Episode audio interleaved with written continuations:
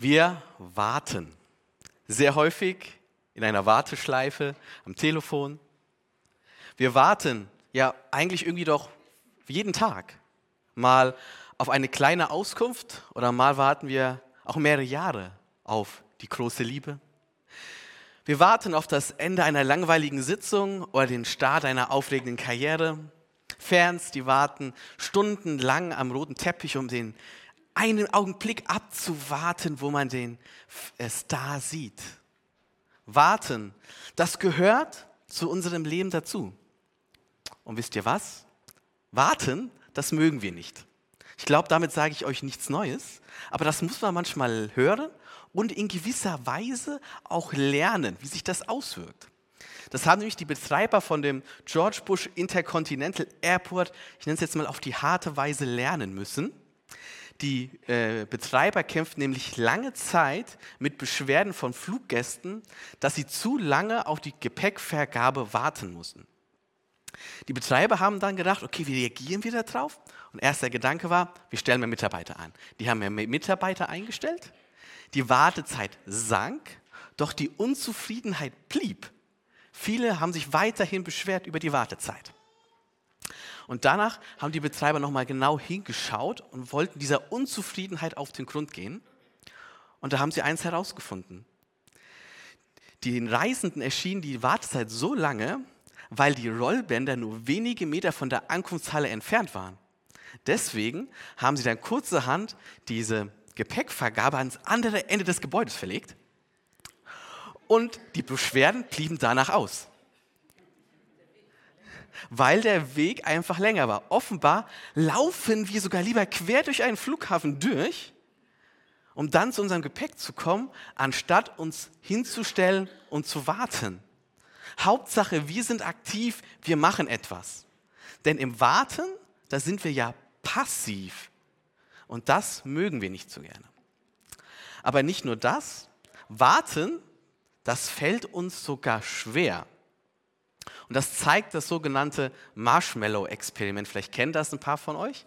In diesem Experiment werden Vierjährigen ein Marshmallow so vor die Nase gesetzt. So, er als Kind ist dann allein in dem Raum mit einem Marshmallow und dann sagt der Experimentleiter, liebes Kind, wenn du zehn Minuten wartest, dann bekommst du einen zweiten Marshmallow. Und dann verlässt der Leiter sozusagen den Raum. Was denkt ihr, was machen wohl die Kinder? Warten Sie, nehmen Sie den Marshmallow und verzehren ihn jetzt schon? Die Studie hat herausgefunden, dass 28 Prozent der Kinder diese 10 Minuten warten, sozusagen sich schon darauf freuen, mehr zu bekommen und deswegen jetzt dieses Verzicht in Kauf zu nehmen. Und der Rest nimmt lieber sozusagen die schnelle Befriedigung in Kauf. In anderen Ländern ist das übrigens anders.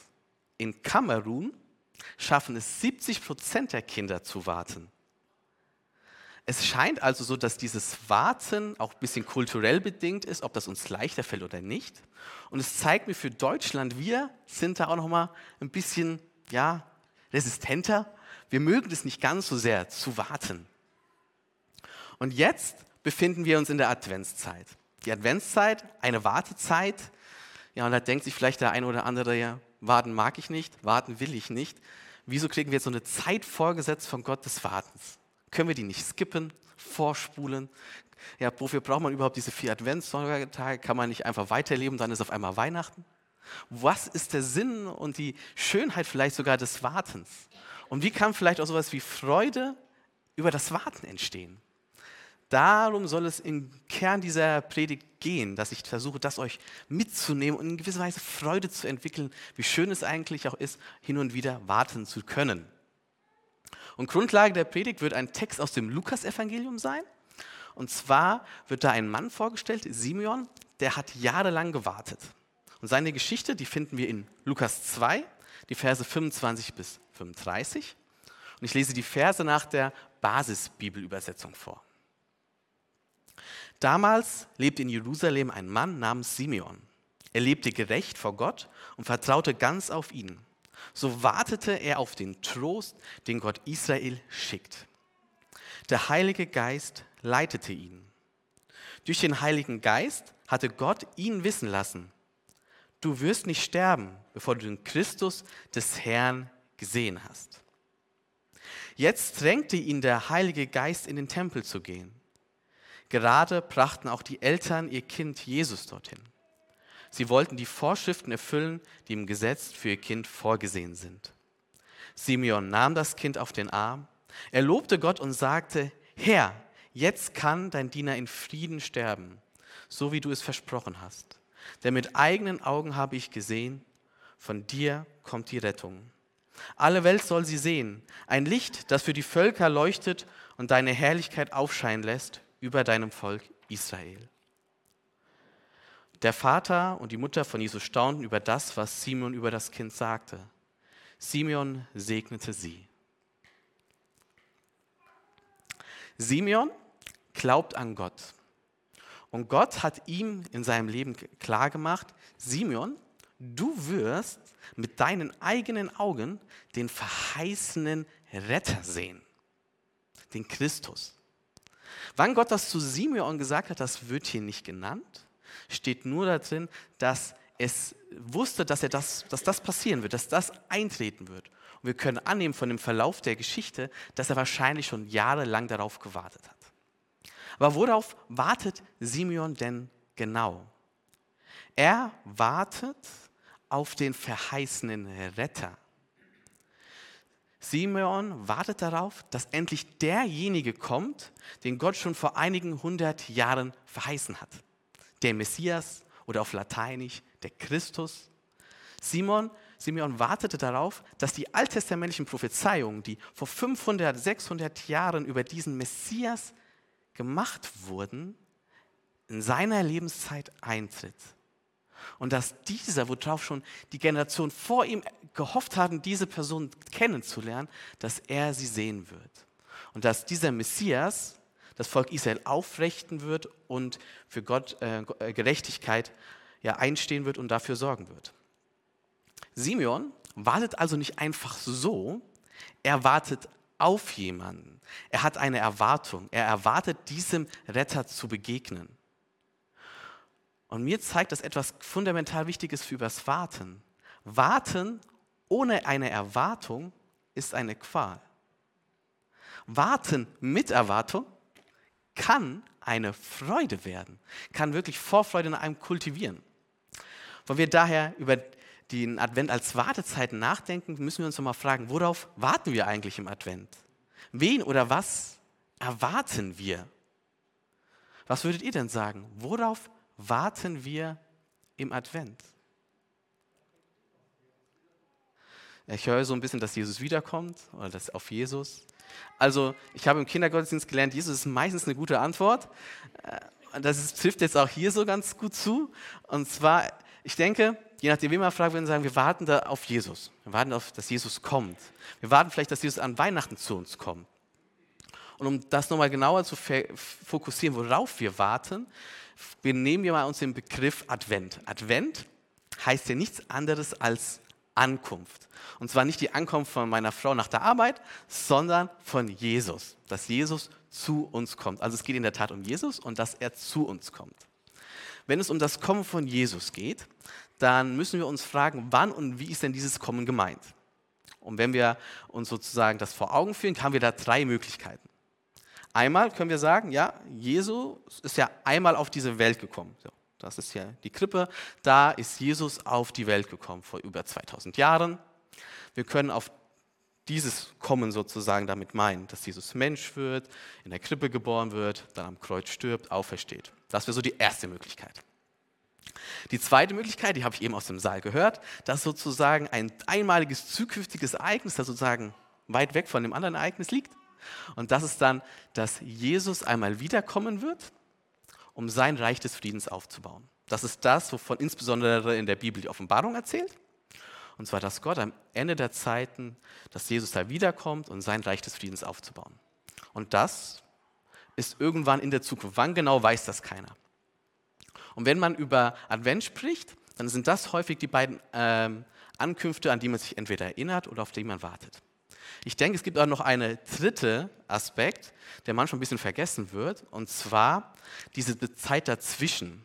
Denn als Christen glauben wir ja nicht nur, dass Jesus einmal gekommen ist und einmal kommen wird, sondern dass wir, dass Jesus Christus durch den Heiligen Geist zu jedem Einzelnen von uns Menschen kommt, in unseren Herzen einziehen kann, dass er uns begegnet, nicht so physisch wie damals, sondern durch den Heiligen Geist, dass er auch heute noch durch den Heiligen Geist zu uns spricht, uns tröstet, heilt, vergibt, befreit, rettet. Auch heute noch können wir diese Erfahrung machen, dass wir diesem Jesus begegnen. Und wenn wir uns diese drei Möglichkeiten anschauen, müssen wir sagen, okay, dieses Kommen liegt ja in der Vergangenheit. Darauf können wir schlecht warten. Daran können wir uns erinnern. Deswegen gibt es ja auch Weihnachten als Geburtstagsparty. Daher erinnern wir uns, wie genial es ist, dass Gott Mensch wurde in Jesus Christus. Und die anderen zwei Möglichkeiten, das sind Sachen, worauf wir warten können. Wir können darauf warten, dass Jesus Christus einmal wiederkommen wird und dass er dann endlich sein Reich des Friedens bauen wird. Und wie schön wird das sein, wenn Leid und Schmerz vorbei sind. Wenn wir feststellen, Friede kehrt ein. Gerade in dieser Welt, wo so viel Unfrieden ist. Wo Gerechtigkeit hergestellt wird. Wo Menschen, die unterdrückt werden, Befreiung erfahren. Und gleichzeitig können wir auch darauf warten, dass Jesus Christus heute, morgen, übermorgen immer wieder zu uns Einzelnen kommt, uns begegnet und zu uns Einzelnen spricht. Und der Advent lädt uns ein, genau dafür den Blick zu schärfen, dass Jesus Christus zu uns kommt, jetzt und auch in Ewigkeit. Und dass wir sozusagen erwarten, dass Jesus Christus uns einmal begegnen wird. Und ähnlich war das bei Simeon. Er erwartete eine wirkliche Begegnung mit diesem verheißenen Retter. Und was mich fasziniert ist, ohne Gottes Eingreifen hätte Simeon das gar nicht mitbekommen. Er hätte Jesus vollkommen verpasst, obwohl er auf ihn gewartet hatte. In Vers 27 lesen wir, der Heilige Geist drängte Simeon dazu, in den Tempel zu gehen. Als gläubiger Jude war Simeon häufiger da. Aber zu dem Zeitpunkt, wo Jesus mit seinen Eltern dort war, da war er anscheinend ganz woanders. Er kann ja nicht 24-7 da im Tempel übernachten. Ja, der war vielleicht zu Hause, hat gekocht, war bei Freunden, war vielleicht einkaufen. Was wir wissen, er war nicht im Tempel. Und dass er zum Tempel geht und Jesus dort trifft, ist auf Gottes Eingreifen zurückzuführen. Der Heilige Geist drängte ihn dazu, dorthin zu gehen. Und Simeon bekommt das mit. Das Warten auf diesen verheißenen Retter hat ihn sensibel gemacht für Gottes Reden und Wirken. Wenn wir auf jemanden warten, sind wir wachsam und werden sensibler. Also wenn ich mit irgendjemandem verabredet bin und die Person, ich bin schon da, ich bin meistens immer ein bisschen früher da, dann gucke ich mal, wo könnte die herkommen? Kommt sie von links, von rechts? Sodass ich schon ganz früh diese Person sozusagen wahrnehme. Und wenn wir diese Wartehaltung einnehmen dann und, hoffen, dass Jesus uns heute begegnet, dass wir danach Ausschau halten, wo Jesus Christus sich uns zeigt. Und dann nehmen wir das viel schneller wahr. Und diese Adventszeit lädt uns genau dazu ein, innezuhalten, wahrzunehmen und sich auch Zeit für das Gespräch mit Gott zu nehmen und hinzuhören, was hat uns der Heilige Geist gesagt? Wo will er uns hinführen? Nachspüren, wohin er uns drängt. Simeon geht dann auf Drängen des Heiligen Geistes in den Tempel, obwohl wahrscheinlich was anderes auf seiner To-Do-Liste stand. Wenn wir auf etwas warten, dann hat das Priorität. Und das kann manchmal unser ganzen Tagesplan auf umkrempeln. Meine Frau und ich, wir sind ja umgezogen jetzt im Oktober und dafür mussten wir etwas Neues bestellen und kaufen. Das wurde per Spedition beliefert. Und die Spedition hat uns spät abends, ich glaube es war 22 Uhr, eine Mail geschickt. morgen sind wir da, zwischen 10 und 14 Uhr müsst ihr bitte vor Ort sein, um das anzunehmen. Wir haben glücklicherweise diese Mail gelesen, aber ihr könnt euch sicherlich vorstellen, das hatte jetzt Priorität und alles andere, was wir vorher geplant haben, muss ich dem unterordnen. Und warten zeigt, das, worauf wir warten, das ist uns wichtig, das hat Priorität und alles andere wird darauf ausgerichtet, damit wir da auch da sind, um das dann zu empfangen, wenn das, worauf wir warten, kommt. Und Simeon, der wartete auf den Retter. Deswegen ging er auf den Drängen des Heiligen Geistes in den Tempel und der sieht ein wehrloses Baby. Also ich frage mich, ob Simon das erwartet hat. Ich meine, er hat ja jahrelang gewusst, ich werde diesen verheißenen Retter sehen. Vielleicht hatte er so, so schon Gedanken, wie er dann aussehen würde. Ja. Vielleicht mit einem Speer in der Hand. Heute vielleicht hätte er vielleicht so ein Superman-Cape gehabt. Ich weiß es nicht.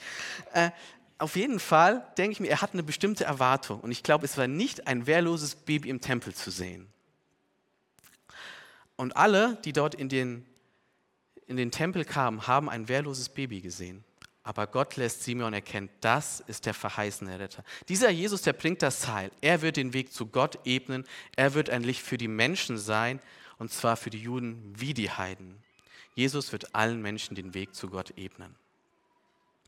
Alle sehen ein wehrloses Kind, nur Simeon, der sieht den verheißenen Retter, den König der Welt. Und Simon kann dann nicht anders, als er dieses Kind sieht, das auf die Arme zu nehmen und Gott zu loben. Und wenn wir uns diesen Lobgesang anschauen, ist er wirklich bemerkenswert. Denn er bezeichnet sich selbst als Diener und Gott als Herr. Okay, das ist vielleicht im christlichen Sprachgebrauch, kann man da schon irgendwie mit klarkommen oder ist, ist das bekannt?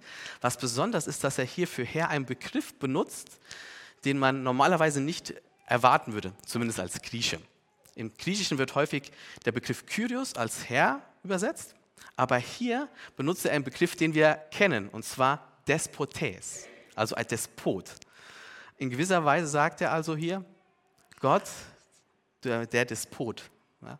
Na gut, dieser Begriff ist im Griechischen nicht negativ konnotiert wie bei uns. Vielmehr hat dieser Begriff eine bestimmte Klangfarbe, die Simeon wichtig ist. Und zwar, dass dieser Gott uneingeschränkte Macht hat dass er die höchste Autorität hat. Das war mit dem griechischen Griff damit verbunden. Deswegen wählt Simon den, weil er gelernt hat, dieser Gott hat uneingeschränkte Macht, ist die höchste Autorität. Und ich, ich bin nur sein Diener. Und ich kann mir gut vorstellen, dass diese Haltung, diese Erfahrung, dass Gott dieser ist, der die höchste Autorität hat, durch das Warten gereift ist. Denn in Wartezeiten lernen wir, dass wir bedürftige Wesen sind, dass wir abhängig sind von anderen, von der Spedition oder auch von Gott. Und das zu erfahren, abhängig zu sein, das mögen wir Menschen nicht. Und ich bin überzeugt, dass das einer der Gründe ist, warum wir lieber durch den Flughafen laufen, anstatt zu warten. Weil wir merken, wir sind nicht in Kontrolle, wir sind abhängig. Denn Warten zeigt uns unsere Grenzen auf. Zeigt mir, Kevin, du hast keine uneingeschränkte Macht. Du bist abhängig. Abhängig, dass die Bahn pünktlich kommt. Abhängig von Gott, dass er sich zeigt und Situationen verändert. Wer warten muss, erfährt sozusagen eine Art heilsamer Demütigung. Wir merken, uneingeschränkte Macht, die hat nur Gott. Wir sind nur seine Diener. Und ich finde es super interessant, dass Warten historisch gesehen mit Dienen zusammenhängt. Der englische Begriff für Kellner zeigt das ja noch. Waiter, Waitress. Jemand Hochgestelltes muss nicht warten. Aber es zeigt auch gleichzeitig an, dieser Vergleich mit Waiter, dass, wenn man wartet, dass man nicht faul in der Ecke liegt. Ein Waiter, ein Kellner, der bereitet ja den Tisch vor, dafür, dass dann, wenn der, wenn der Gast kommt, alles vorbereitet ist und gleichzeitig hält er Ausschau auf den, der kommt, um den Platz einzunehmen. Und in Wertezeiten, da spüren wir, dass wir abhängig von Gott sind. Wir lernen besser hinzuhören, was Gott uns sagen möchte und wir verstehen, Gott ist derjenige, der uns Rettung schenkt, nicht wir. Wir können uns selbst nicht retten. Jesus übernimmt das. Er ist es, der aktiv wird. Wir sind Wartende.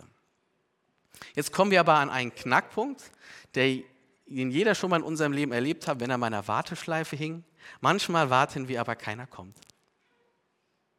Diese Erfahrung machen wir immer wieder. Und vorhin hatte ich ja von dieser wunderschönen Spedition erzählt, die uns diese Mail geschrieben hat. Ich habe dann alles umgeplant, war zu Hause in meiner alten Wohnung, um das dort entgegenzunehmen und habe da gewartet. Habe von dort dann versucht zu arbeiten, zwischen 10 und 14 Uhr soll das geliefert werden. Ich schaue um 11 Uhr aus dem Fenster, keiner da, 12. Man kann mich so wunderschön auf dem Parkplatz schauen. Ja, und ich bin ein sehr ungeduldiger Mensch. Ja, ja. Und ich habe gedacht, wann bin ich endlich losgelöst von der Fessel zu Hause sein zu müssen? Ja, 13 Uhr keiner da, 14 da und ich wurde richtig unangenehm und richtig sauer. 15 Uhr immer noch nicht da. Also haben wir da mal nachgehakt und angerufen. Nach längerem Hin und Her haben wir dann herausgefunden, dieses Unternehmen hat uns fälschlicherweise eine Mail geschickt. Ja, ich habe da gewartet, umsonst. Und das hat mein Vertrauen in dieses Unternehmen fundamental zerstört. Denn am, am, gleichen Abend kam diese Mail nochmal. Und ich habe mich gefragt, gehe ich jetzt wirklich nochmal diese, diese, nehme ich das wirklich in Kauf, um meinen gesamten Tag auf diese Ware zu warten? Ich habe es zum Glück gemacht, sonst hätten wir es nicht bekommen. Aber es zeigt mir, warten, das hat ganz schön viel mit Vertrauen zu tun. Vertrauen, dass das passiert, worauf ich auch warte. Denken wir an die vierjährigen Kinder zurück, die so ein Marshmallow vor sich sitzen haben. Die vertrauen ja dem Leiter des Experiments, dass sie danach wirklich einen zweiten Marshmallow bekommen. Und nicht dann, wenn er dann die Tür aufmacht, sagt, schön, du hast zehn Minuten gewartet, du kannst jetzt nach Hause gehen. Von daher, warten hängt sehr stark damit zusammen, jemandem zu vertrauen, auf dem wir warten, ob er dazu steht, was er einem zugesagt hat und wofür er steht. Daher schauen wir noch einmal auf den, auf den wir warten, und zwar Jesus Christus. Und wenn wir sein Leben anschauen, wie er Mensch wird, wie er geboren wird, wie er am Kreuz für uns stirbt, da stellen wir fest, dieser Jesus, der meint es ernst. Dem ist es wichtig, mit uns Gemeinschaft zu haben. Er wird uns nicht versetzen. Wir warten nichts vergebens. Dieser Jesus, der ist vertrauenswürdig. Und als Christen, da werden wir erleben, dass Jesus Christus kommt, dass er wiederkommt und sein Reich aufbaut. Da sind wir dabei. Darauf dürfen wir uns freuen. Das ist so dieses Paket sozusagen, was bei uns schon zu Hause steht. Das ist der zweite Marshmallow, den wir sozusagen uns erwarten wird. Und darauf können wir uns freuen. Und damit wir das nicht vergessen, feiern wir übrigens auch immer im Abendmahl genau das, dass wir uns in Ewigkeit, da kommt Jesus wieder. Und da werden wir sozusagen das Abendmahl zusammen feiern. Und bis das passiert, da bin ich mir sicher, Jesus wird vielen von euch noch mehrfach begegnen. Durch andere Menschen, durch andere Begegnungen. Und vielleicht ist es anders, wie wir das warten, erwarten. Vielleicht kann das auch noch ein bisschen dauern, bis Jesus uns im Heute begegnet. Was ich weiß ist, diese Adventszeit erinnert uns daran, dass Jesus ein kommender Gott ist, der zu uns kommt, immer wieder und der in Ewigkeit sein Friedensreich aufbauen wird. Und in dieser Zeit erleben wir Wartezeiten. Und in diesen Wartezeiten spüren wir, dass wir abhängig von Gott sind und das etwas zutiefst Gutes. Weil dieser Gott, von dem wir abhängig sind, ein Gott des Friedens ist. Ein Gott, der uns aufrichtet, der uns tröstet, der uns heilt, der uns Neuanfänge gewährt und der uns verändert, dort wo wir Veränderungsbedarf haben. Und die Adventszeit lädt uns genau dazu ein, uns das vor Augen zu führen. Jesus kommt. Ich habe mir überlegt, ob ich jetzt mir genauso irgendwann mal auf einen Zettel schreibe und mir jetzt in der Adventszeit immer so vor meinen Laptop klebe oder so, damit man immer wieder daran erinnert wird, heute kann Jesus zu dir kommen.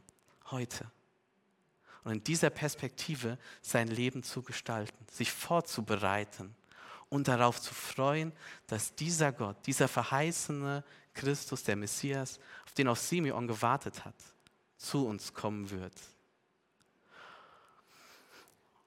Und ehrlich gesagt, diese Perspektive, da werde ich richtig fröhlich, wenn ich dann warte.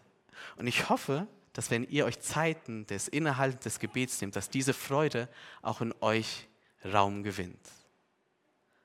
Amen.